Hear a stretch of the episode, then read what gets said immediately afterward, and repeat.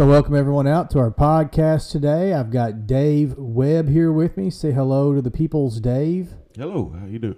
No, Dave's got a little under the weather. I think he's got the epizootie or something. He's got a little coffee cough. So if you hear him cough every now and then, uh, don't don't think anything of it. I know he's elderly, but he'll be okay. I'm sure. I'll leave all my germs here in the office. we will have a professional cleaning crew come in after this to sanitize Dave's microphone. On today's podcast, we're going to try to answer a few questions about what happens after a person dies. What happens at the point of death for an individual? Now, there's a lot of questions surrounding this topic, and we're going to do our best today to try to provide the clear biblical explanations, uh, um, answers, if you if you will, to what happens when a person dies. Um, if if you are listening to this podcast and for some reason uh, there's a question that still remains uh, after we finish this podcast, please feel free to reach out to us, and uh, we'd love to to hear your questions and try to provide answers. Um, I'm hopeful that when we finish the podcast today, that we will have at least uh, done a you know you know a, a, decent job of trying to cover all of the um, uh, I guess biblical uh, comments, uh, the explanation of of what happens at death. So, to begin with, uh, we will just quickly define um, what we mean by by death. Now, don't look at me like that, Dave. I know we all know what dying means, but there are a couple of examples in the Gospels where someone had died and then they were resurrected by Jesus. They came back to life. There were some sick children. Uh, there was, of course, the famous story of Mary and Martha's brother Lazarus, Jesus' friend. Remember, they, they wept and how oh he was your friend. How could you let this happen? And Lazarus comes back to life. So let me begin by defining the, the term death that we're using today is death aside from the miracles where Jesus resurrected someone from the dead. We're talking about death as in the the departure from this life, um, the finality of that. Does that make sense? What I mean by that? Uh, doesn't death also mean uh, separation? Uh, separation from your body or spirit separated? Yeah, it, it, it does. And in the case of someone like um, Lazarus and the miracle that Jesus does, um, not to get too technical right out of the gate here. We're, we're gonna we will do we will explain these things. So so don't don't freak out here. But when Lazarus is resurrected, Jesus does something that is indicative of who he is as God. He is able to bring the soul back to the body and then bring the body out of the grave. Now, in the case of Lazarus, remember they said it's been four days. By now, he stinks, or he's the, the corruption has set in. But when he comes out of the grave, there is no corruption. So Jesus proves, and it's kind of an understated miracle, honestly, because Jesus brings back a man who's been dead four days. Now, we you're gonna always going to have a skeptic that would argue and say, well, they may not have been able to tell time exactly right. Maybe maybe they, you know, Lazarus was not actually dead uh, at the point they thought he was dead, and his body had not began the process or the countdown clock of rigor mortis. So I think the Bible makes it clear that Mary and Martha are, I mean, these are educated people. They knew that their brother had been dead for four days. And Jesus intentionally waits that length of time, right? He intentionally waits yes. before he comes back to ensure that when he gets there, there's no question about what he has just done, which what he would do is perform something that only God would have the power to do, which is to bring someone back from the dead. their soul back into their body even after they had crossed the threshold for the time that a person, because they would wait for several days, four days, to make sure that a person truly was dead. And on the fourth day, you would know they were dead. You know why you would know they were dead for sure? If they were in a coma, they wouldn't be stinking. Their body would not be decomposing. So they would wait. So, what we are referring to when we talk about death is the death of the body. The body has stopped living, it is no longer a living organism, it is dead. And what happens when the body dies? Now, I'm not implying that you aren't truly dead until after four days. I'm saying that that was the way because they didn't have um, CT scans, X ray machines. They didn't have the technology then that we do now to be able to detect uh, a heartbeat, even the faintest heartbeat. Because it is possible that a person can have a pulse and a heartbeat, but it's so faint that you might miss it. But today we know when a person's body has died, when it has ceased to function.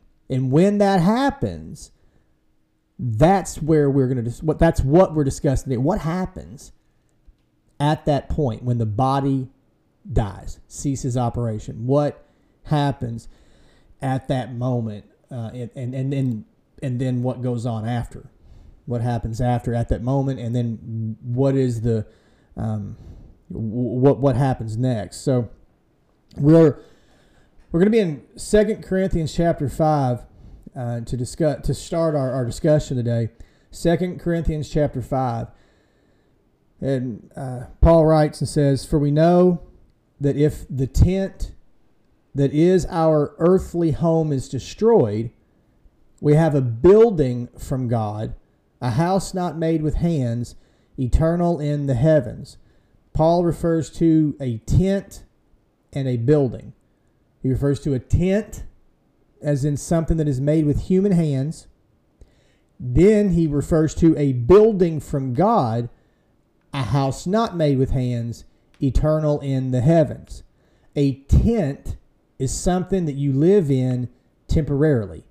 It's not built on a foundation made for permanence. It's just something that is temporarily used if someone is displaced from their home or if you're going camping and you want a place that you can uh, have a, as, a, as a dwelling temporarily while you're out in the woods, not something that is permanent.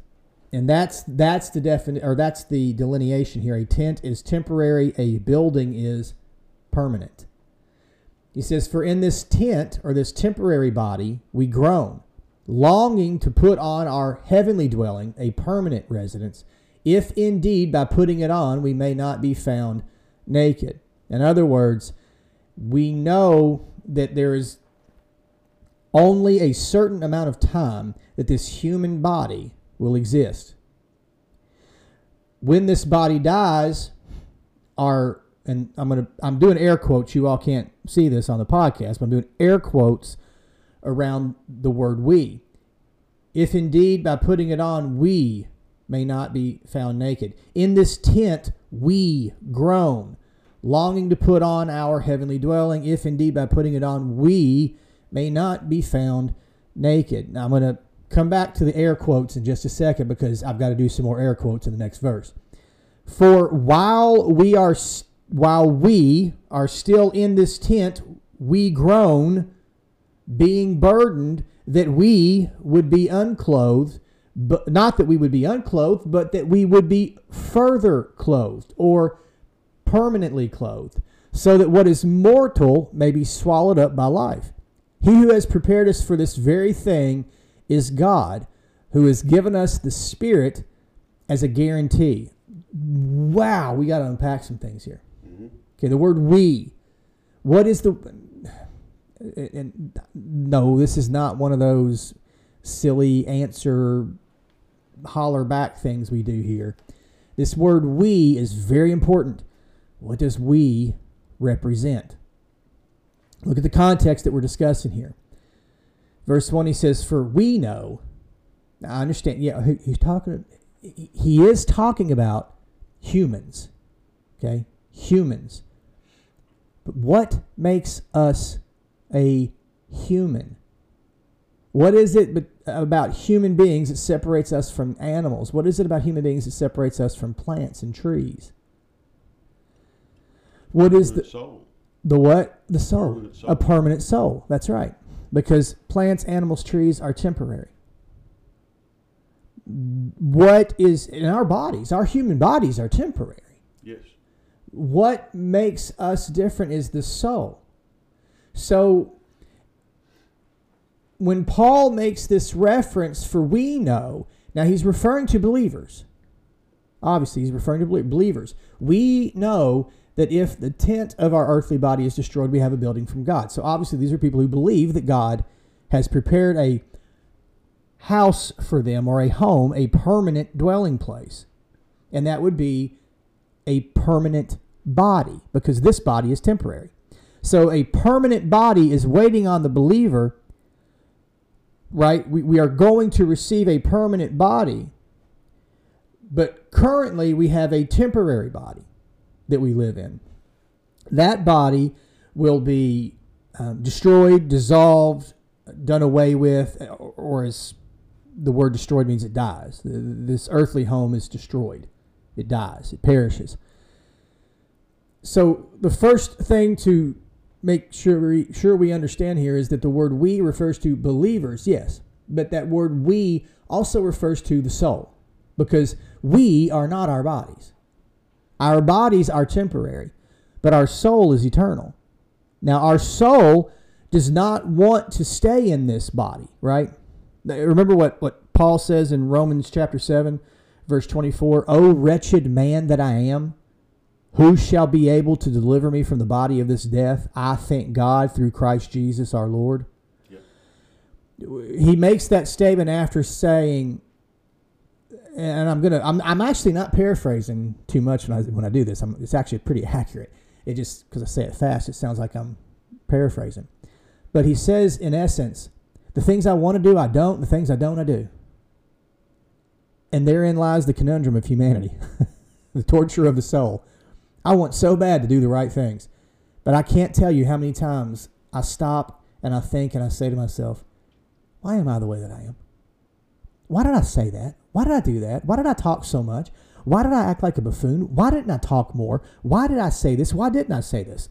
What was I thinking? Why wasn't I thinking? We, we go back and forth. It's like we never can f- stay in a groove. It's this constant game of I did too much, I did too little. Back and forth, back and forth. So Paul says, I am miserable in this body. Now, don't get me wrong. Paul's not, uh, oh, woe is me. Oh. What he's making reference to is how miserable, how miserable it is to be tossed back and forth by the flesh.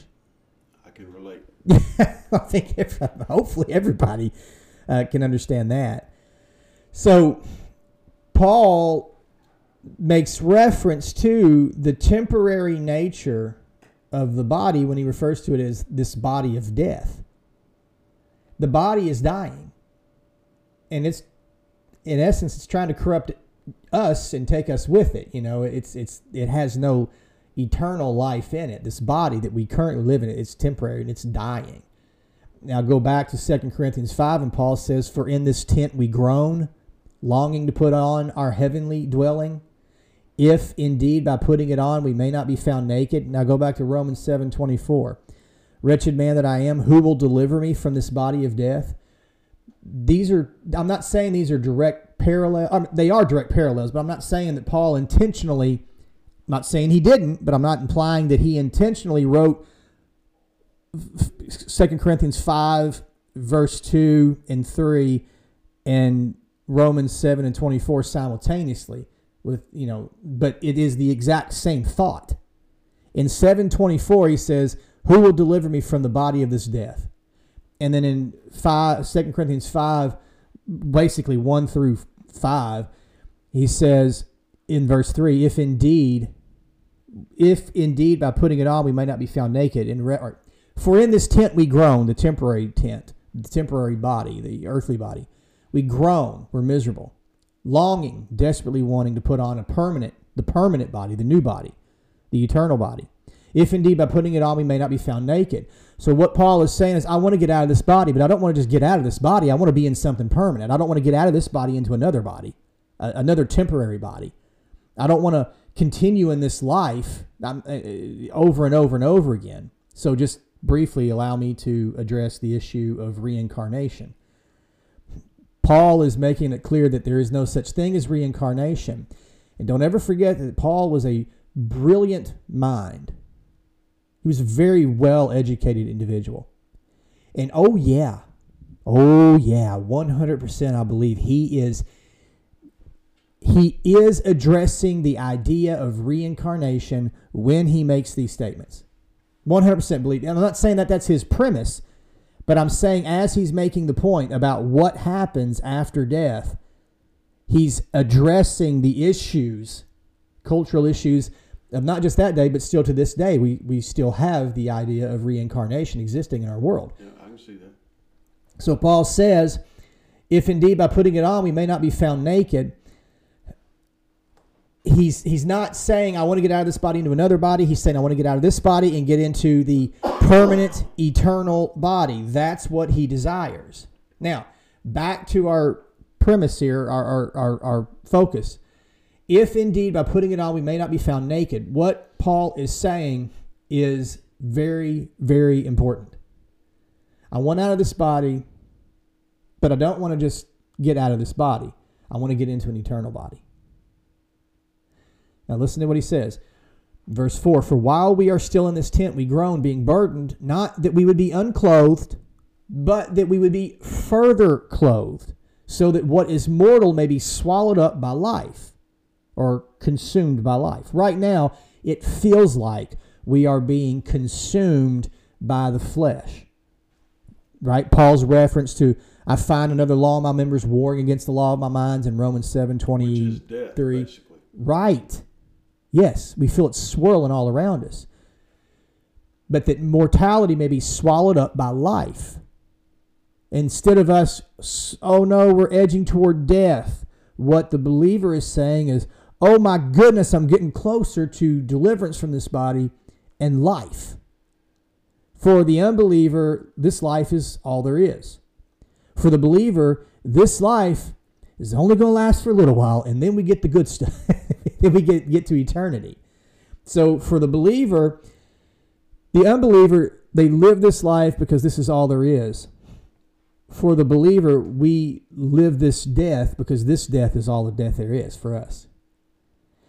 He says in verse 5 He who has prepared us for this very thing is God who has given us the Spirit as a guarantee. Now, what this means is God Himself has prepared this eternal body for us.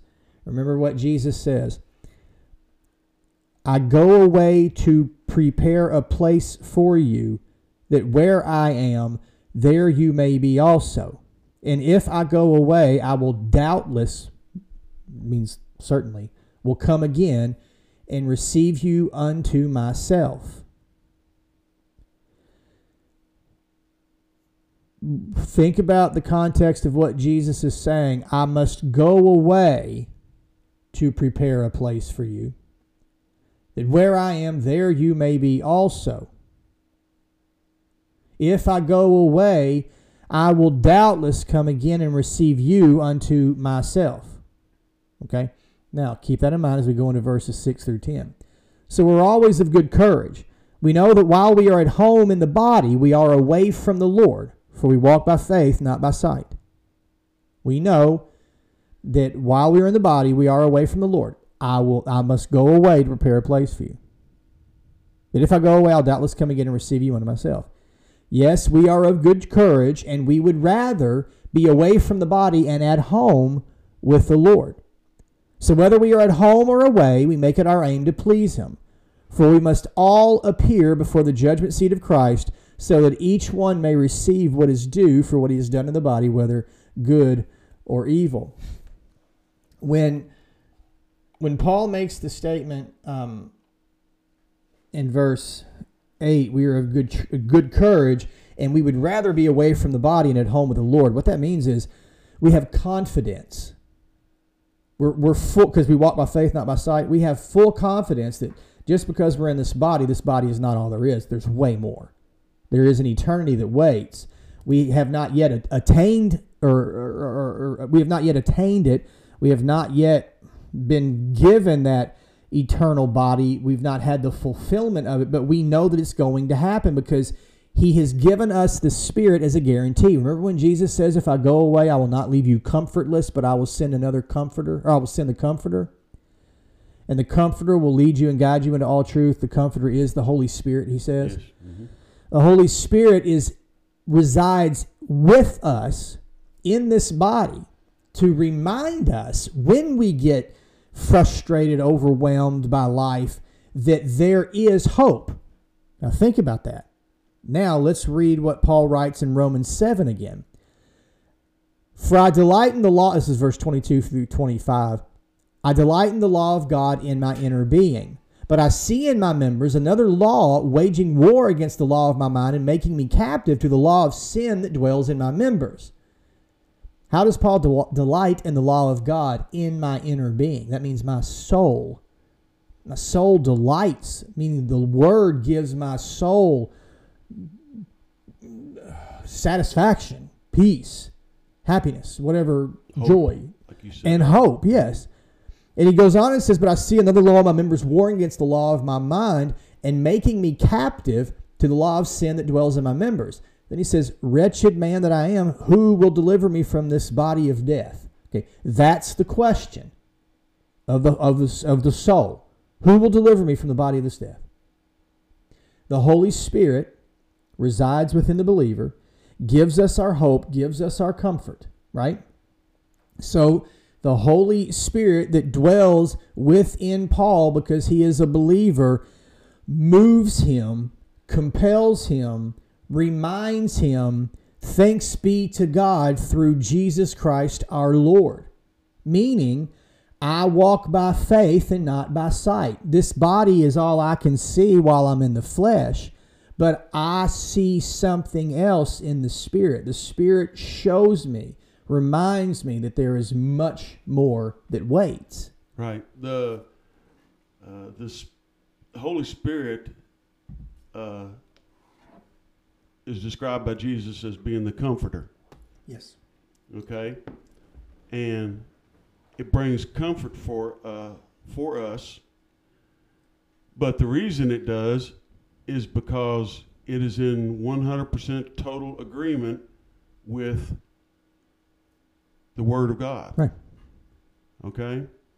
That's also why Jesus says, comfort yourself with these words. Mm-hmm because it's it's all based on the the Word of God, and uh,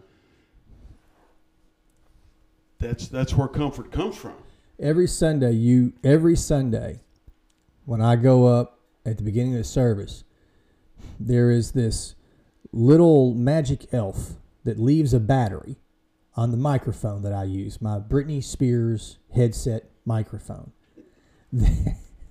Dave leaves a battery uh, uh, uh, we have some we have rechargeable 9 volt batteries that we use here and he will leave a fully charged battery on the microphone battery on the pack on the power pack i put the if i put the headset my if i put my britney spears headset microphone on my head over my ears and i flip the power button on but i don't have the battery in there i've got no juice I get no sound amplification.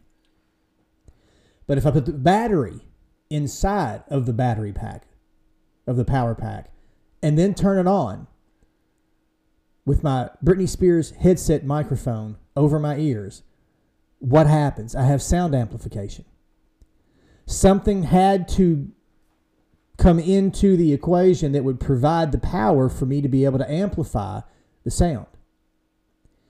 The Holy Spirit when we hear the Word of God, when we hear it, the Holy Spirit amplifies that, makes it come alive, makes it so that we can hear it and see it clearly.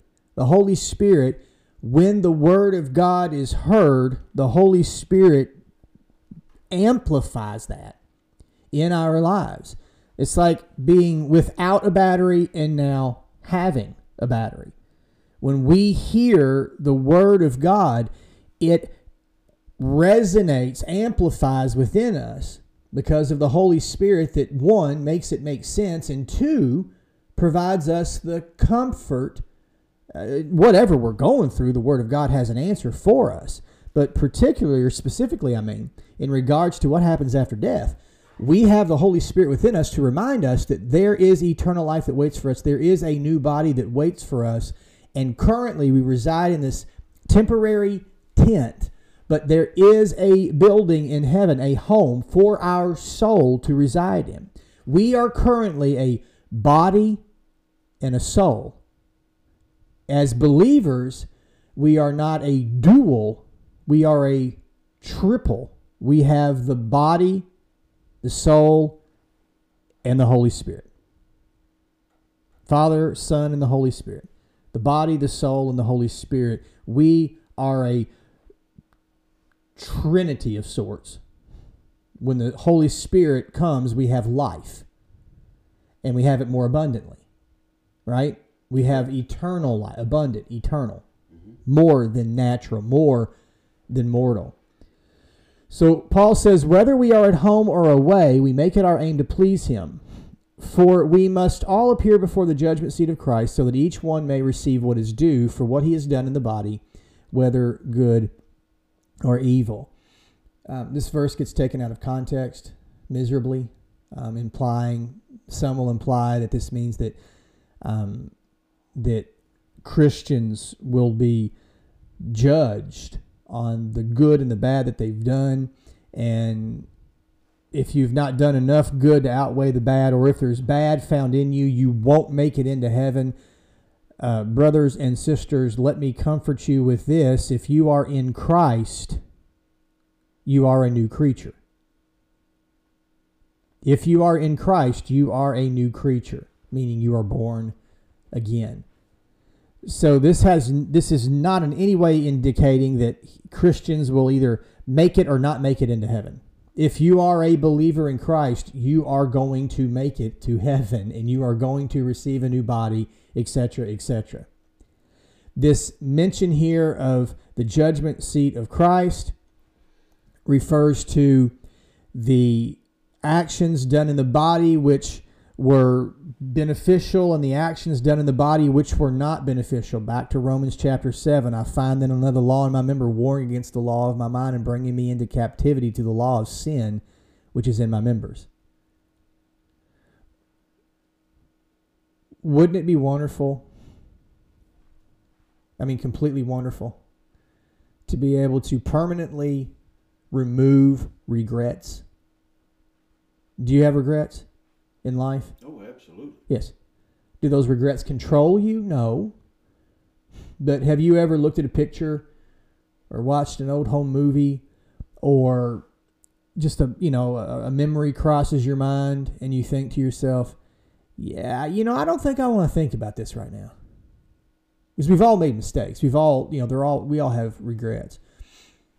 Now, those things don't control us, and no Christian should be leveraged by, by regret, but we do have regrets. Wouldn't it be wonderful to know that those are gone? They're gone.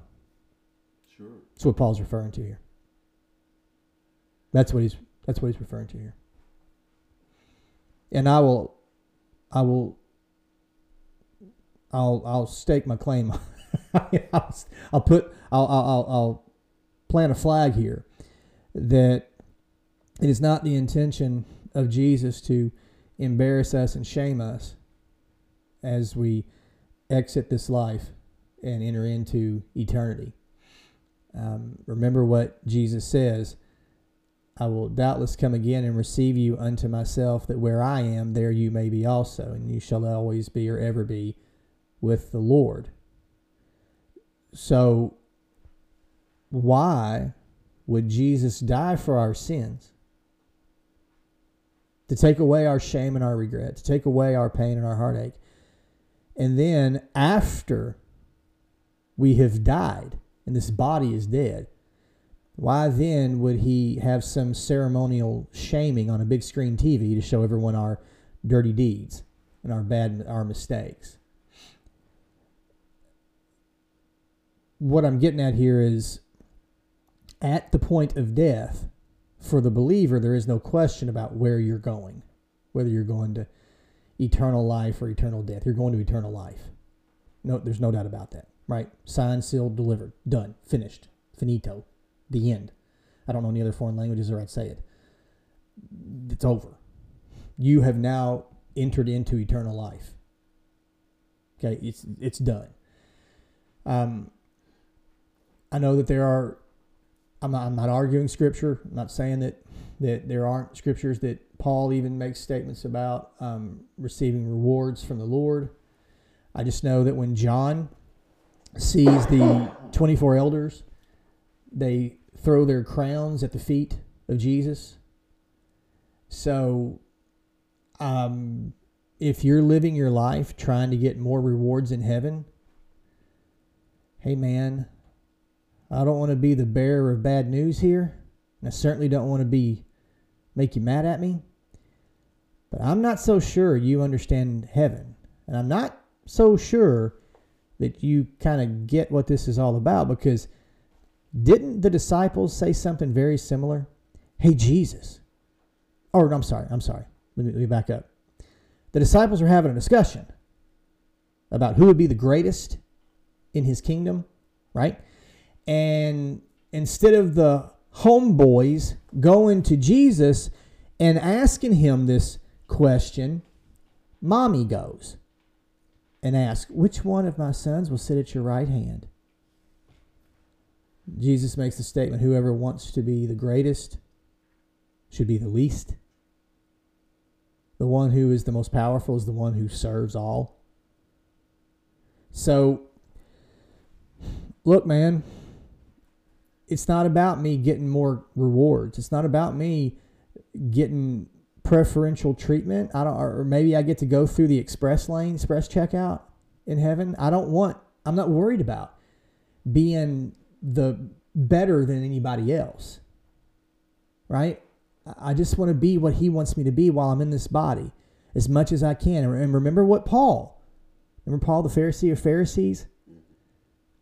He says, Oh, wretched man that I am, who will deliver me from this body of death? I think God is through Jesus Christ our Lord. So if there's anything good in me, and Paul addresses this, if there's anything good in me, it's Him, not me. So how could I take any credit for anything good? And if there's anything bad in me, the flesh, the corruption within is what implicates me in that. And if the flesh is dead, who is there to accuse me now? And if Christ has forgiven my sin, right? Braden, if you are listening to this, I think you know where I'm about to go. the woman caught in the act of adultery, Jesus forgave and set her free. What did he set her free from? The flesh. Hold on. Let that sink in for just a second. Think about what I'm saying. Listen to my words. he separated her from the, he cut the flesh away from her. What happened to her accusers? One by one, from the oldest to the youngest, they dropped their stones and they walked away. They went back to their homes. What was the intention of the law? The intention of the law, what was God's intention for the law? To show us what wretched misery this flesh produces. Right? It was not the intention of God to give the law to Moses so that a group of men who think they are in charge can go around and instruct others to be executed. Rather, it was to show the severity of sin, the, the, the debauchery of sin. And the intention of the law was to cut the flesh away. But what had happened?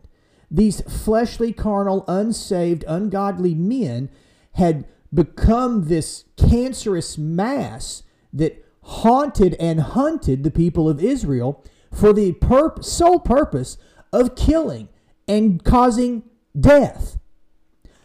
That sure sounds an awful lot like how Paul describes the flesh, doesn't he? And he says, O wretched man that I am, who shall deliver me from this body of death? Do you not think that the woman caught in the act of adultery was not embarrassed? Shamed? Well, yeah. And here come She these. also knew she was going to die. She knew she was going to die. Who was going to save her? Exactly. And so here this cancerous mass has attached itself to her. And what does Jesus do? The woman caught in the act of adultery is it's it's a surgery that Jesus performs. He cuts away this murderous mass, right? He's writing in the sand. For all I know, he's showing how to do surgery. I don't know. He, he's writing something in the sand, and then he says, You who are without sin, cast the first stone. So, why didn't any man throw the stone? Because there were none of them that were without sin. So, if God in the flesh stands in front of an adult or woman, an adulterous woman, if he puts himself between her and the mob of men who said, The law of Moses demands that we stone her, what do you say, Rabbi? What was Jesus' response? He writes in the sand, then he says, You who are without sin, cast the first stone. What did they do? They all dropped their stones, their power, the power of death, they drop it, and they walk away. Now, this woman has been separated from this murderous mass. Right? Then what happens next? Jesus says, Woman, not an insult, it's a term of value. Woman. In other words, daughter, sister. You are valuable. You have value and worth. You're not what you once were 20 minutes ago. Where are your accusers? Woman, where are your accusers? There are none, sir. They're gone. And he says, What? The one who gave the law to Moses says, What? Neither do I accuse you. Go and he does not say that adultery is not a sin. He says it was a sin, right? But remember what he says to the murderous mass? You who are without sin. I, I, I mean, I'm not. I, I'm not going to put words in Jesus' mouth, but he doesn't say you who are without adultery. He says you who are without sin, because remember he's going to say if you have offended the law in any way, you've offended the whole law. So if you've done even the smallest thing, you've Right. in, I in thought of terms. tons of parallels when you've been talking about this. It's just different things. Like you mentioned when the, uh, the guys dropped their stones, they dropped the power of death uh, because there is no death where Jesus is concerned. Jesus is life. Uh, also, uh, when he talks about being, uh, where are your accusers? Well, who's the great accuser? in front of God. That's That's, well, that's right. That's right. That's exactly right. that's the devil. That's so hmm saying if if you're in, you know, if it, you're you have me in you, and you, you know, are in me, kind of thing, then you don't have, you can't be accused. Mm.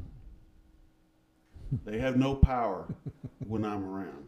That's That's, kind of things. You know? that's so exactly right. That all comes to mind when you talking. Uh, Remember when Jesus Jesus is talking to the Pharisees, the scribes and the Pharisees. They they are accusing him of being a fatherless child, right? And accusing him of being the son of a bad woman, right? They're they're insulting his And he said, "You are sons of your father." if you knew God, you would know me because I and the Father are one. But you don't know me because you are of your father, the devil. And he was a what? What do you know the word he uses when he describes? He says, Your father was a, your father is a, do you know what the word he uses? No, It's don't liar. Murderer. A killer. A murderer. One who wants to bring about death. What happened to Adam and Eve? Because of their sin, God says you're going to die. You're going to live in a temporary tent. That's what he says. But I am going to forgive your sin and give you a temporary covering. Right? Right. They covered him them in the skins of an animal. It was a temporary tent. But they would be covered by the blood of that animal. That blood would purchase the redemption for their sin. When would they be redeemed? When would when would they be redeemed? There would be a moment when they would be redeemed or when they would receive their eternal body that would come. They were fully convinced of that, and Adam and Eve lived in faith, not by they walked by faith, not by sight, believing that one day, because remember what God says to Eve, one day you, you there will be a son who will one day come. His heel will be bruised by the serpent, but he will crush the serpent's head. What is the power of the serpent? Its bite, its venom, and what does venom do? It corrupts and causes what? Death. Death. O grave, where is your sting? O death, where is your victory? Victory, death's victory is killing. The body, or, or this body uh, that is dying, is a temporary death for the believer temporary death in the sense that we temporarily live in a corrupt body that's dying.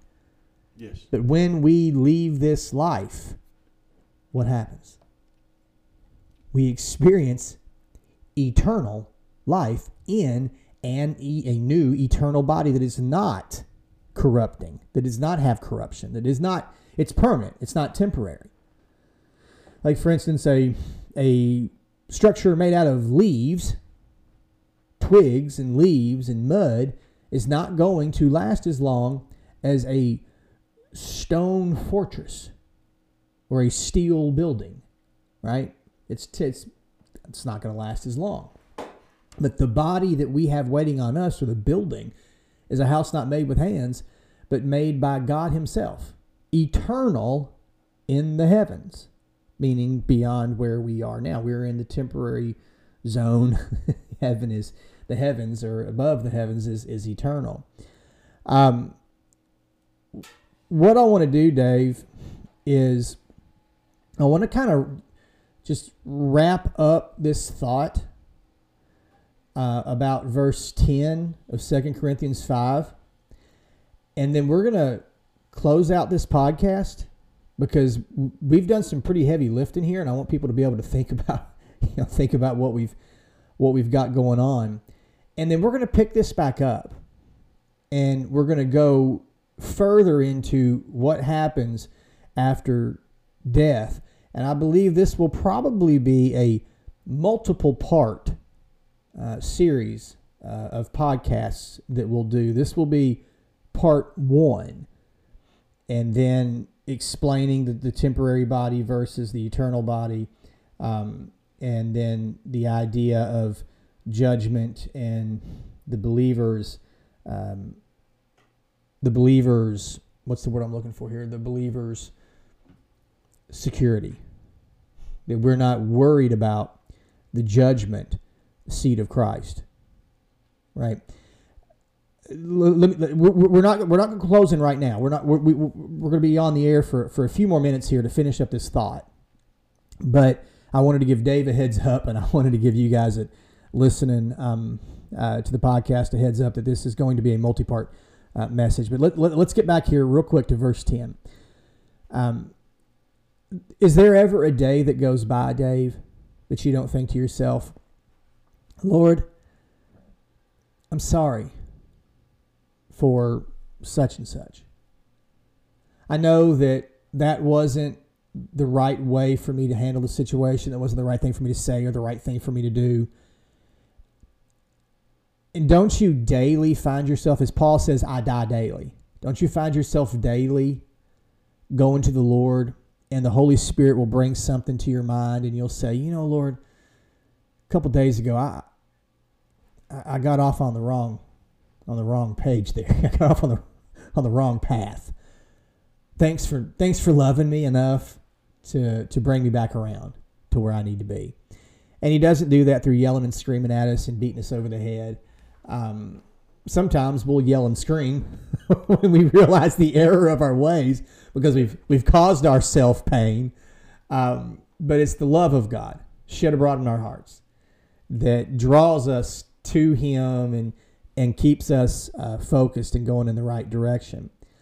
So, by no stretch of the imagination, by no stretch of the imagination, let it be heard in my words that I am implying that the believer can just live willy nilly and say and do whatever they want. Listen, I this could be a podcast all by itself, and maybe it will be at some point. There's no such thing as a believer that doesn't have conviction. If you are a believer in Jesus Christ, it's because you were convicted of your sin. You were convicted. You were it was revealed to you that because you had been following your flesh, you would be headed for destruction, eternal death. And the Lord opens your eyes to that to that sin. Now, just follow, track me here, track with me. Paul defines two, two, two separate, two separate, I'm going to use the word things because I don't want to say entities. He defines two separate things in Romans chapter 7. I find it to be the a law that when I want to do right, evil lies close at hand. Two separate entities. I and evil. He says it lies close at hand. What does that mean? Hold on. For I delight in the law of God in my inner being. That's the soul. That's who I. Eh, that's who the I is that he's referring to, the soul. I find it to be a law, the soul. I delight in the law of God in my inner being, in my inner being, the soul. But I see in my members, in my body, another law waging war against the law of my mind. So, the law of God, or the, the law of his mind, the, the, that's the law of God, the word of God, the law. His soul delights in God's word but he sees another word in his body, or another law, another way of living in my body, warring against the law of my mind, and bringing me into captivity to the law of sin that dwells in my members or my body. So, what is the evil that lies close at hand? It's his body, it's the flesh. And what is this delight that Paul experiences? It's it's when it's the delight or the, the joy of his soul when he hears the word of God and lives according to that law or the way that God, the way of God, the way of life, the law of life, the way of life. He says there are two separate laws at work within me. The law of God, which my soul delights in, and the law of my flesh, which brings me pain.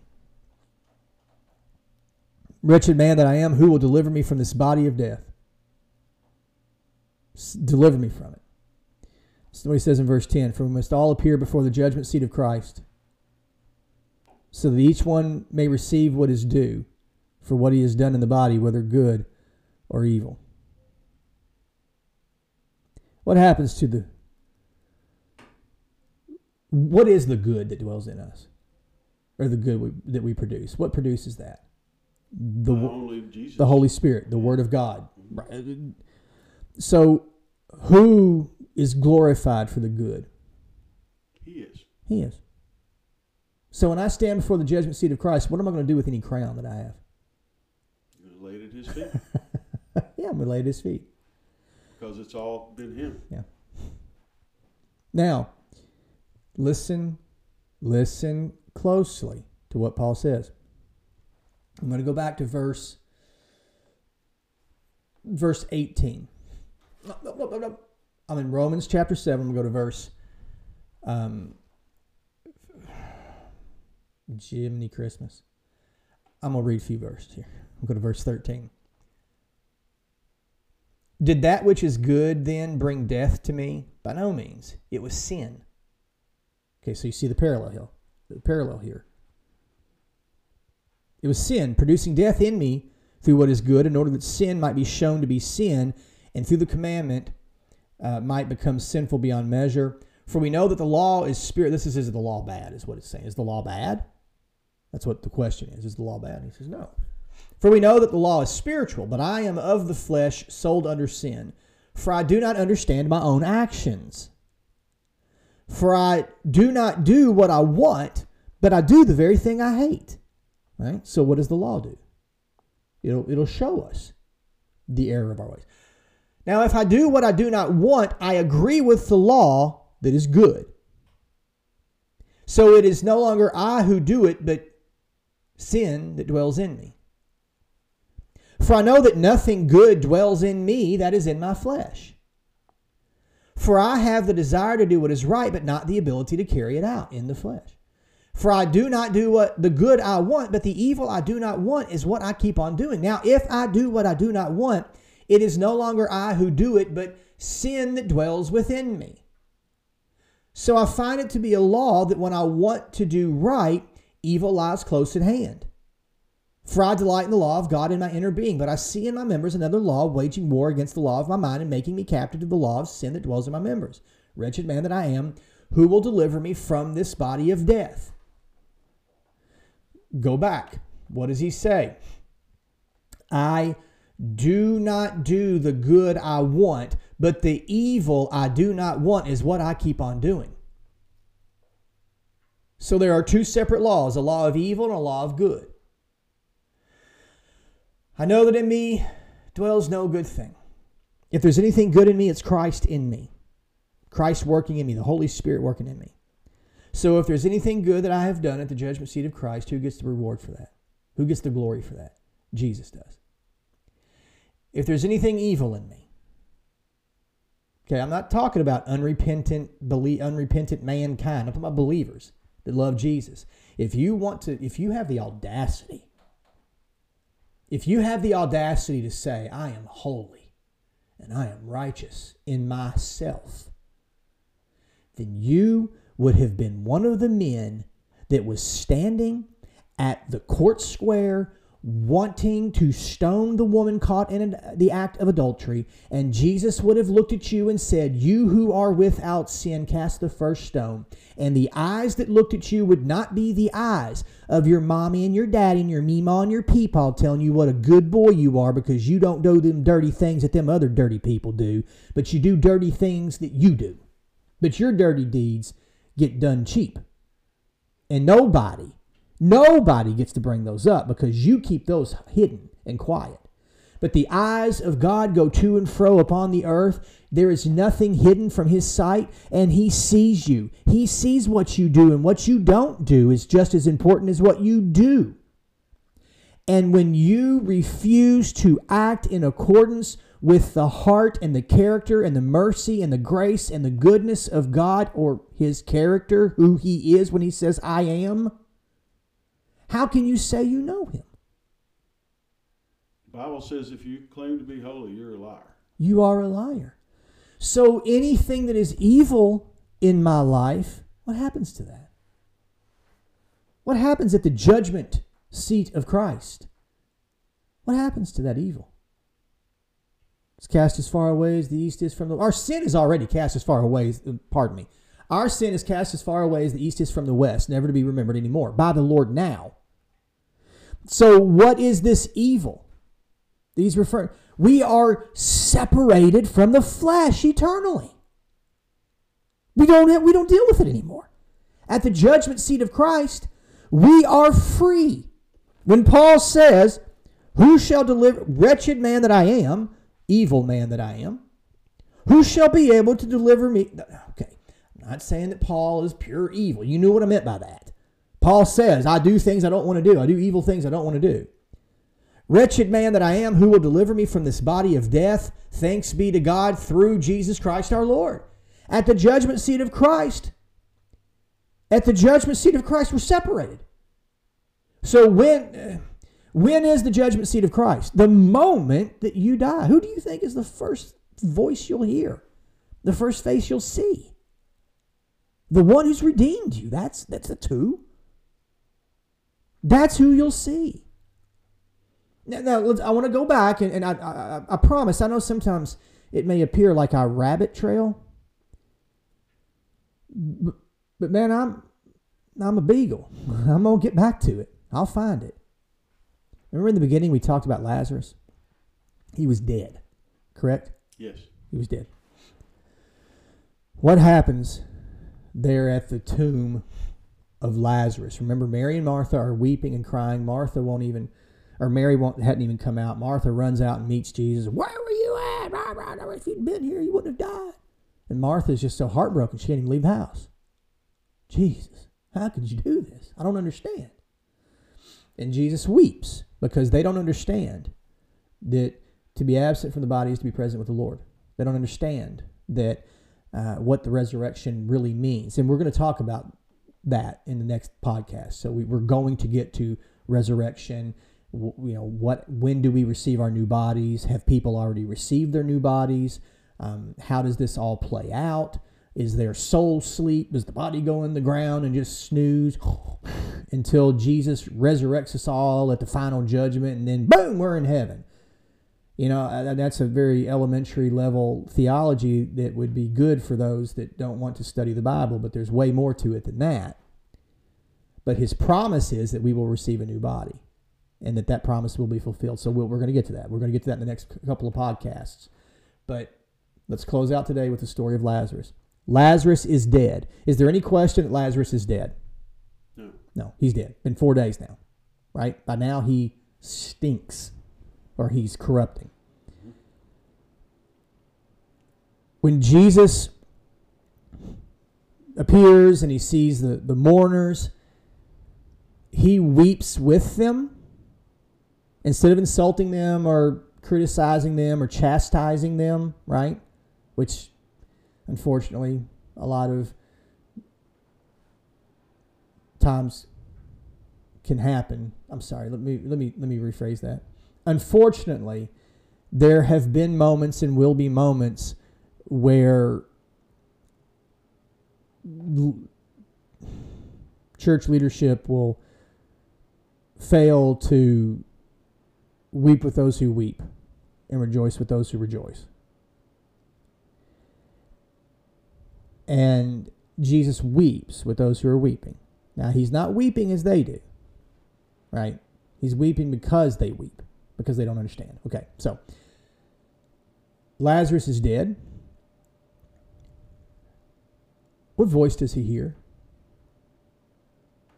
Lazarus? Mm-hmm. He only hears Jesus. Only hears Jesus. Lazarus isn't hearing the weeping.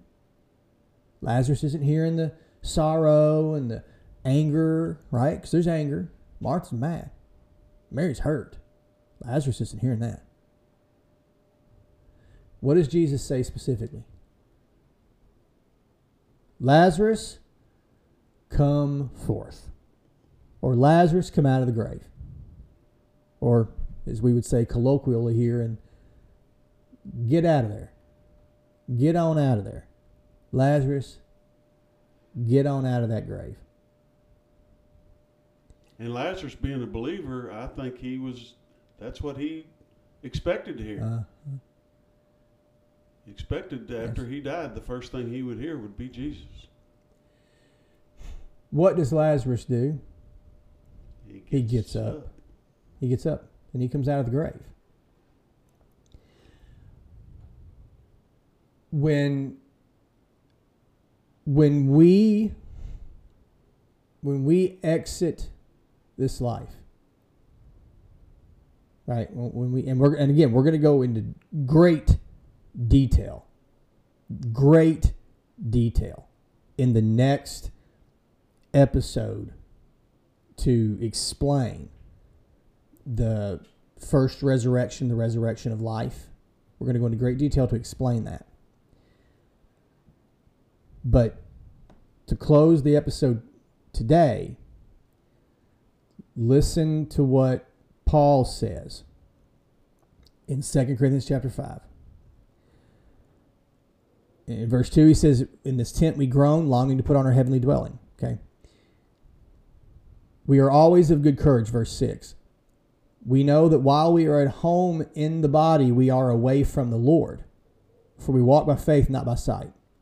Yes, we are of good courage, and we would rather be away from the body and at home with the Lord. So the implication here is that when we are away from this body, we are with the Lord, at home with the Lord. Now, that doesn't mean that at the moment of us being with the Lord at our death that we receive our new bodies, because we haven't heard any reference to a tent or a dwelling in these in verses, you know, six through um, nine. It simply says that we are away from the body and with the Lord. And I'll ex- we will explain in the next couple of podcasts how that there are those who have died in faith. These would be those who died before the resurrection of Jesus. They died and were in heaven, but not in their new bodies yet. But they got their new bodies. Those of us who passed, who will pass, in, or those in the church who have passed the church uh, over the last 2,000 years since Jesus' resurrection, there have been people who have believed and have died. What happened to them? Did they receive their new bodies? Not yet. But they're going to. But even though they are not in the eternal body yet, their soul is at home with the Lord.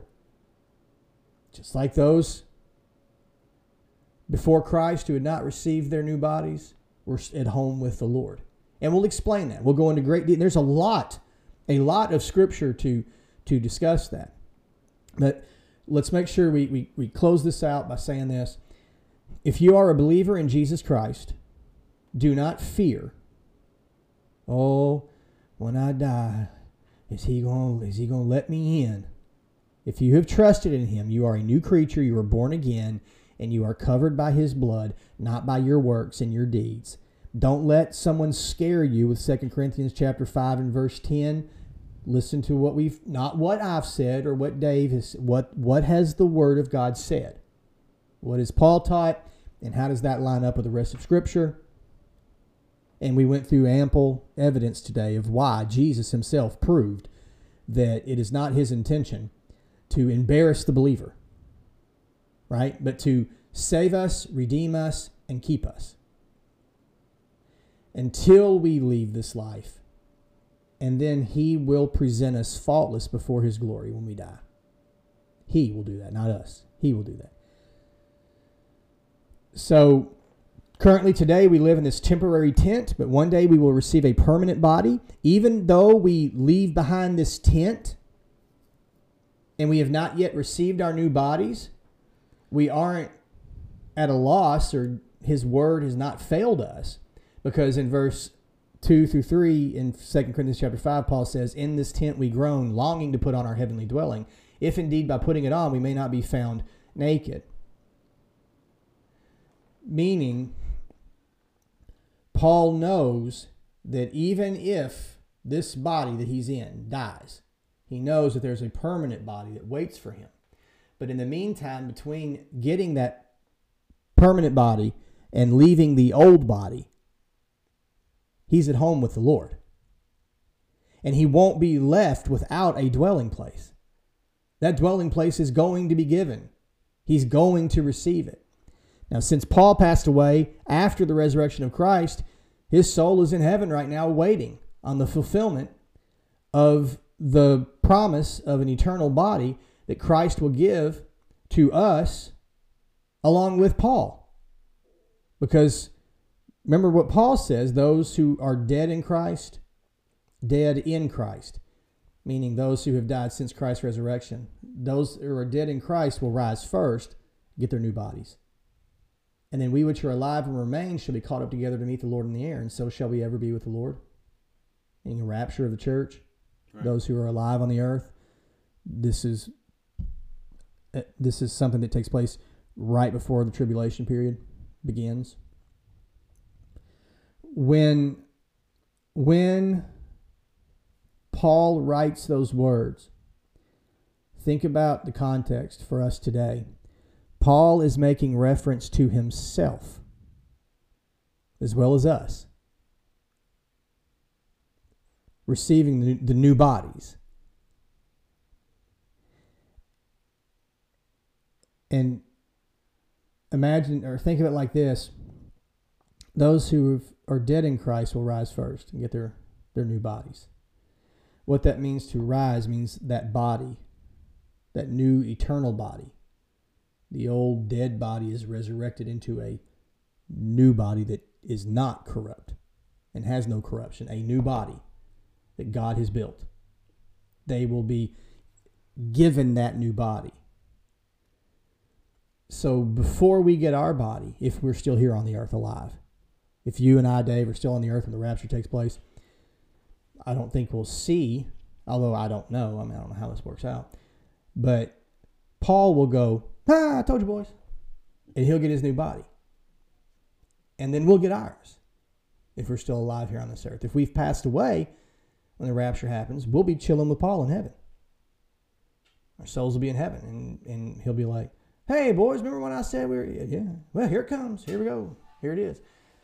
Um, does that make sense, Dave? Does it, yes, does it make sense? Uh, we're gonna we're gonna close out our podcast on on that note right there. Um, if if if you feel that this podcast has been a blessing to you, then we, we would highly encourage you to share this with somebody. Um, uh, share the podcast with your family, your friends. Share it online. Um, like and subscribe and follow the, the podcast to make sure you you, know, you get updates whenever we uh, upload a new episode. And and please, please, please be be in prayer for us that the Lord will continue to lead us and guide us. That we, we might be able to be faithful in, in spreading and sharing His word, uh, so that others can can continue to to grow and to learn. Uh, thank you all for listening. Thank you, Dave, for being here, and, and we'll we'll come back again and finish up this uh, or continue this thought about what happens after death. See you guys.